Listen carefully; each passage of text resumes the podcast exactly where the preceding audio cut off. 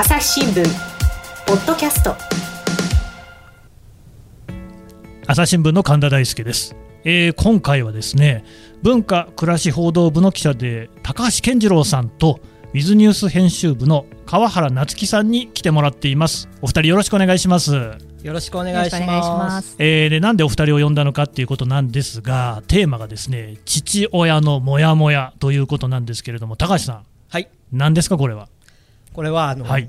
父親が、うん。まあ、仕事と家庭がうまく両立できないとうん。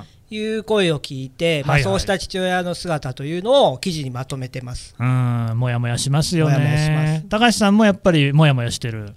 私も娘がいて、はいはい。今4歳なんですけど、可愛いですね、うん。まさに私がもやもやしてて なんだろうあの仕事のインプットがなくなっちゃうとか、うんあと上司にこう貪欲になっていいって言われたことがあるんですけど、自分はどんもう貪欲になりたいんだけど、まあ、うん。状況が許さないんだよとか、うんうんうんうん。それはね。あ娘さんのせいでですか、せいって言っちゃうとあれなんですけど、あのむ家に帰って、うん。あのまあ、家事もするし、育児もするしとはいいうはいことで、まあ、6時とかにお迎えに行ったりすると、やっぱどうしてもこう仕事の量が減っちゃったりして、まあそれはそうです。自分でもやもやしてきたので、企画をうん同僚と相談して始めました。なるほどね。え川原さんはどういう立場なんですか？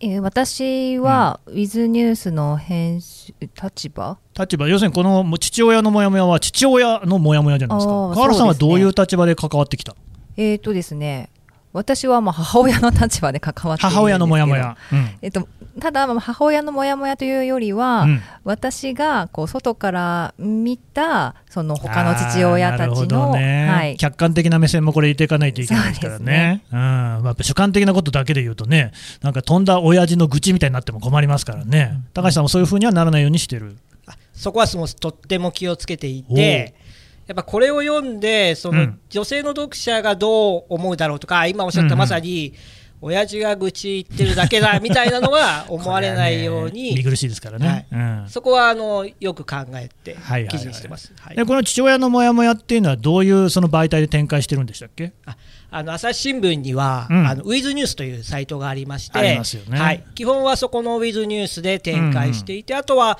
朝日新聞の紙面とか、うん。朝日新聞デジタルとかで展開して、今、1年間ぐちょっとやってるんですけど、うん。100本を超えたぐら100い、本、はい。もうそんなに書いてるんですか？はい、皆さんも書いてくださって、ああ高橋さんだけじゃなくって他の人なんかも書いてね、うん。じゃあこれ父親のモヤモヤって入れると検索すると出てきます？あ出てきます、ああなるほどね、えー、モヤモヤはカタカナですかね。はい、じゃあまあとりあえずねぜひ読んでもらいたいということなんですがあのねやっぱりねモヤモヤまあ確かに僕もあるんですよね。僕も父親子供2人。なんだけれども具体的にこうどういうモヤモヤの話が書いてあるんですかね？あのーうん。大きく言うと2つかなと思って二つ。男性目線で。モヤモヤ2つある、一つはやっぱこう両立が難しい。仕事もあって家庭もあってやっぱりこう引き裂かれちゃうというかうん。うんうんうん100%できないとなるほかどね。干上がってっちゃう感じがする干上がってっちゃうね。という感じのモヤモヤが一つ。はあは。あでもう一つがうん。やっぱこう自分としてはうん。育児に関わることは普通でやりたいんだけどうんうん。なんか人から見るとおやっててすごいですねって言われて なんかこう違和感を感じちゃったりとか違和感的なモヤモヤ違和感的なね、はい、2つあるかなというふうに思ってます。なるほどなるほど。でその父親のモヤモヤっていう連載の中ではこれをあの普通普通のモヤモヤないろんな人のモヤモヤを取り上げてるってことですかね。あそうです、そうです。うん、例えばなんかこう具体的に1個教えてくださいよ。どんな話あるんですか？例えばなんですけど、えっと、さっき言った両立のモヤモヤで言うと、会社員の男性で,、うんうん。で自分は仕事も好きだと。仕事好でき妻が共働き。はいはいけれども自分の方が都合がつけやすいんですよね仕事の。そうなると同じ2人がこう繁忙期にいても、うんうん。その男性の方は早く帰ってお迎えとかをするわけですああなるほど、でもやりくりしてるだけで、うん。あの夜残家庭内残業とかをするわけなんですよね、うん。そうすると男性の方だけこう疲れてっちゃって、うんういんや本当はその妻にもやってほしいんだけど、うんまあ、そういうのも言えずに、うんでだんだんだんだんこうイライラが溜まってってはあはで、まあ、ある朝ちょっとこう保育園の準備で、まあ、娘がこうごねてるみたいな時にもう爆発しちゃって全然そういう方じゃない、私もあってそういう方じゃないんですけどかな人なんだけども。やっぱこう強くなんか声を荒らげちゃうというなかるほどね。そんなケースもありました。うん。川原さん今の話ってどう思います？なんかこれ別に女性だったら普通にある話って気もしますよねそうですね、うん。やっぱりあの読者の方、女性の方からは、うん。そういうご意見も いただいてま多すね。分そのね調整の効かない仕事をやってるのって今までは男性の方が多くってでどっちかというと女性が、まあ、例えばパートやってるとかだとその時間が決まってるとか調整のつきやすい仕事が多かったっていうのが多分仕組みとしてだんだん変わってんですよね。うん、うん。だから、でもそういうの聞くとだからいやいやいや別にあのそんなん女性だったら普通ですけどみたいなふうには思わない？えっと、私が、あの息子が1歳っていうこともあって、うん。でやっぱり最近の父親で夫は比較的やってくれる方で育休も取ったりしてたのであーそうな多分いわゆるあのこれまでの世間のお父さんよりはああのできてフォママローしてくれて友とかでもいるでしょ？ああそうですね。やっぱりそうすると聞く愚痴。そうですね。まずまず、うん。うん。あのご飯作るのは全部自分だっていうのは言うしお迎えもやっぱりお母さん側が中心ですし。仕事しててもね。しててもですね、うん。そうですね。でもそこを仕事をしててもそれはフェアって考えてないのかなとは思うんですよね。仕事を2人ともがしているのにあのその、ま、私が知っている人は男性はあのやっぱり忙しいことがちょっとどうしても言い訳になるというか、で時短をするのはやっぱり女性側なので。うんなのでそこに甘えるというか、まあ、それが普通になっているんだろうなってそのご家庭では。だからそうやって考えると今の高橋さんのケースなんていうのは旦那さんの方がかなりやっぱり努力をしてるっていうことなんですかね？そうまさにそこで、うん最初の頃は今は違うんですけど、はいはい最初の頃は基本的になんとなくこうイーブンというか、やってる人条件を揃えた上でやってるあの書いていたっていうのはもちろんあります。うんうんで今おっしゃったようにやっぱり女性がこうやってきたことじゃんって言えばまさにその通りなんですよ。うん。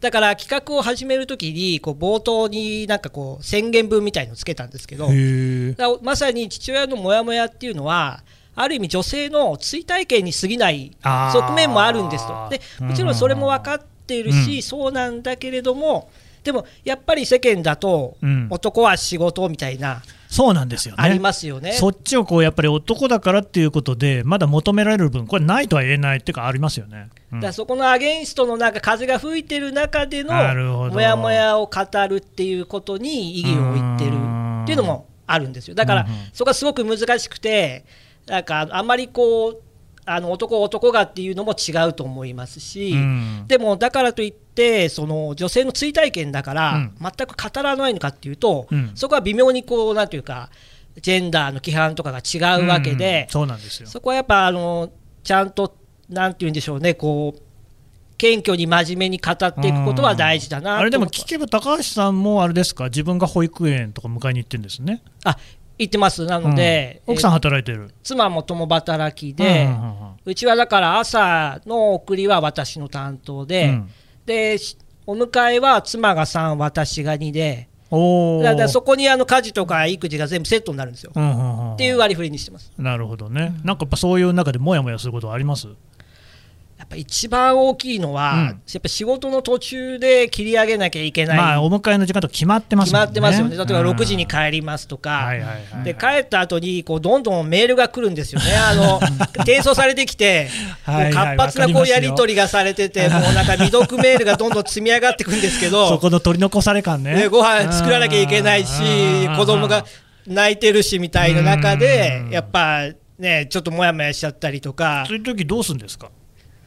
その子供さんが寝た後にその仕事のメールに入ってくるみたいな感じですか？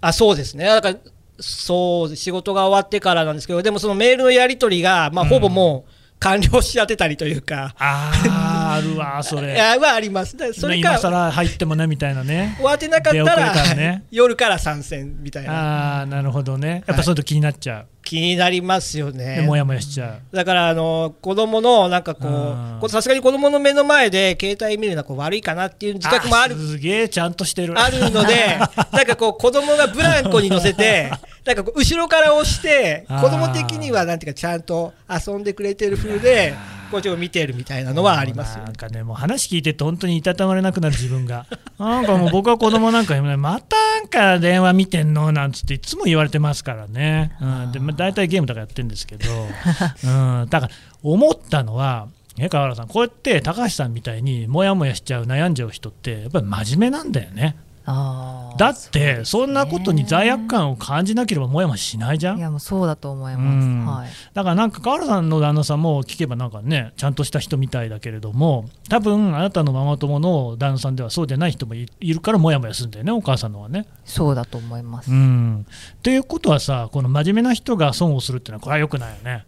よくないですよくこのないです社会の中でね良くないよね。でこういうもやもやのこうなんていうの？これを書くっていうことにはなんかどういう効用があるんですかね高橋さん。やっぱりうんその、さっきの話じゃないですけど、うん女性が体験してきたことって多分皆さん最初に思ってうんそこでこう一個言うのをやめようかなって思っちゃうと思うんはいですよ。はいはいはい。で喉にねこれ飲み込んでね。はいやっぱりね、あの一緒にこう奥さんと暮らしてるとね、あのここは飲み込んどこうっていう局面はたくさんありますもんね。そうなるとでも言葉に出ない、うんしないよね。現地を取られまいみたいなところからね、俺奥さん聞いてんだからこれポッドキャスト叱られちゃうんだからな、ごめんなさいね。はい、何でしたっけ？何でしたっけ？そうなると飲みううん飲み込んでしまうというか、その言葉にできなくなってきちゃうと。はい。でもやっぱ言葉にするとその自分がこうなんか怒ってたりとか、うんもやもやして妻に当たって子供に当たってるっていうのが、あこれだったんだみたいな思うとそうかそうか。思うとなんか対処もできるしなるほどね。そこを整理するってことだけでもすっきりするじゃないですか、そういう効能はまずまずあるかなと思いま。ますずあとあれはどうですか、このやっぱり、あやっぱこう同じこと悩んでる人いいんだなみたいな。あそれは多分、私も実はあってこの会社ももやもやしてる人いっぱいいると思うんですよね。あー思いますよ。でも、皆さんやっぱおっしゃらないんですよ。あー。そうないやこれねやっぱ男はまた言えないとこあるんじゃないですか。いやいやわかります悪いみたいなねこれジェンダーなんだけど、うん、苦笑いしてますよ川原さんがね。うん。ほんほんで。ででそうなると、うん。その最初は自分だけかなとか思っちゃうんですよ。ああそうですね。こんなイライラしてたり、もやもやしてたり、ででも周りの女性、普通にや多くの女性やってるしみたいな、できちゃってるのを見ちゃってるからそうなんです。やっぱ俺が劣ってるからかなみたいな思っちゃうと。なんか悲しい気持ち、でも取材してると、あ俺もそうですよと、僕もそうですよ、あなんかすごい嬉しいですと、うんだからなんかあの結構取材でう、ん。ありがとうございましたと、あの勇気をもらいましたみたいなこと言って、終わるときは結構ありました。なるほどね。それにしても100回も続いてるってすごいですね。結構すごいです。ネタは尽きないもやもやは尽きない。尽きないんだ。尽きないのは結構寂それはそれで課題で、か課題、うん。で例えばさっきおっしゃったその男は仕事みたいなのがちょっと和らいでくると多分もやども収まってくるけれども、うん。変わらずみんなもやもやしてるってことは、うん。やっぱ働き方の長時間労働とか変わってないか変わらねってないっていうのがある、うん。きっとあるからそこはやっぱ課題だなと。ジェンダーロールも変わってないから、やっぱりね、うんな男は何言ってんだみたいな、こうね、とこは変わんないですもんね。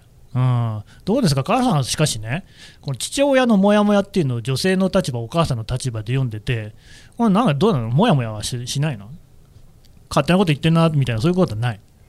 いやあの結構あまりにも、うん。こうししんどい辛い思いをしているっていう切実切実な方が登場していて、うん。私のこう想像を超える 超えてきた。超えるモヤモヤではあるので、正直最初に読者として読んだ時に本当に辛くなったっていう記事はもう何本もあります。あ、そうなんだ、はい。自分が辛くなった、そうですね。なんか印象に残ってるエピソードとかありますか、えーあのやっぱりうん。職場職場。で、はい、あのなんか子供が熱を出したみたいな、そううん。いううこのあの連絡が保育園とか来るじゃないですか。ね。うん。でそこでその会社への言い訳でその妻がいけないのでうん、っていう風なちゃんと前置きをなんか理解をしてもらうための言い訳をこっちが用意をしないはと言いづらいってあいうのはなるほどね。なんでそこまでしなきゃいけないんだろうとか。ああそうか別にそこはね、まあ、別普通に認められた権利というかねやればいいだけのことなんだけれども、一つ言い訳をしなきゃいけないっていうねうん高橋さんこれはやっぱりこう男性としてそういうところはまあなんかえまあエクスキューズってね言い訳みたいなことをこうちょっと置いとかなきゃいけないっていうシーンにこれやっぱあるんですかね。やっぱあると私それ確か私が取材した方なんですけどあそうですか。やっぱりその妻が行けないので私が行くみたいな。そうしないと上司もなんで君が行くのみたいになっちゃうと。うん。で多分そういう職場って育休を取る時もあれなんで奥さんいるのに取るのみたいな。ねなっちゃうと。で自分としてまはやりたいっていうなんかシンプルな思いなんだけど、まあ、そこボタンは掛け違ってますよねみたいなのはおっしゃってました、まあ、あとだからなんかそのじゃあ仕事を別にしたくないのかなみたいなね。やる気ないのかなみたいな。いやいやそういうこっちゃないんだよっていうのがでもやっぱ僕らのさらに上のねあのおじさんたちになると全然分かんなかったりするんですよね。あもやもやが溜まっていく一方と、うん、そうですね、まあ、こういうね、もやもやの話、まだまだあるみたいなんで、もうちょっとね、続けていきたいと思います。朝日新聞ポッドキャスト。共に考え共に作る。音声による新しい報道の形。朝日新聞ポッドキャスト。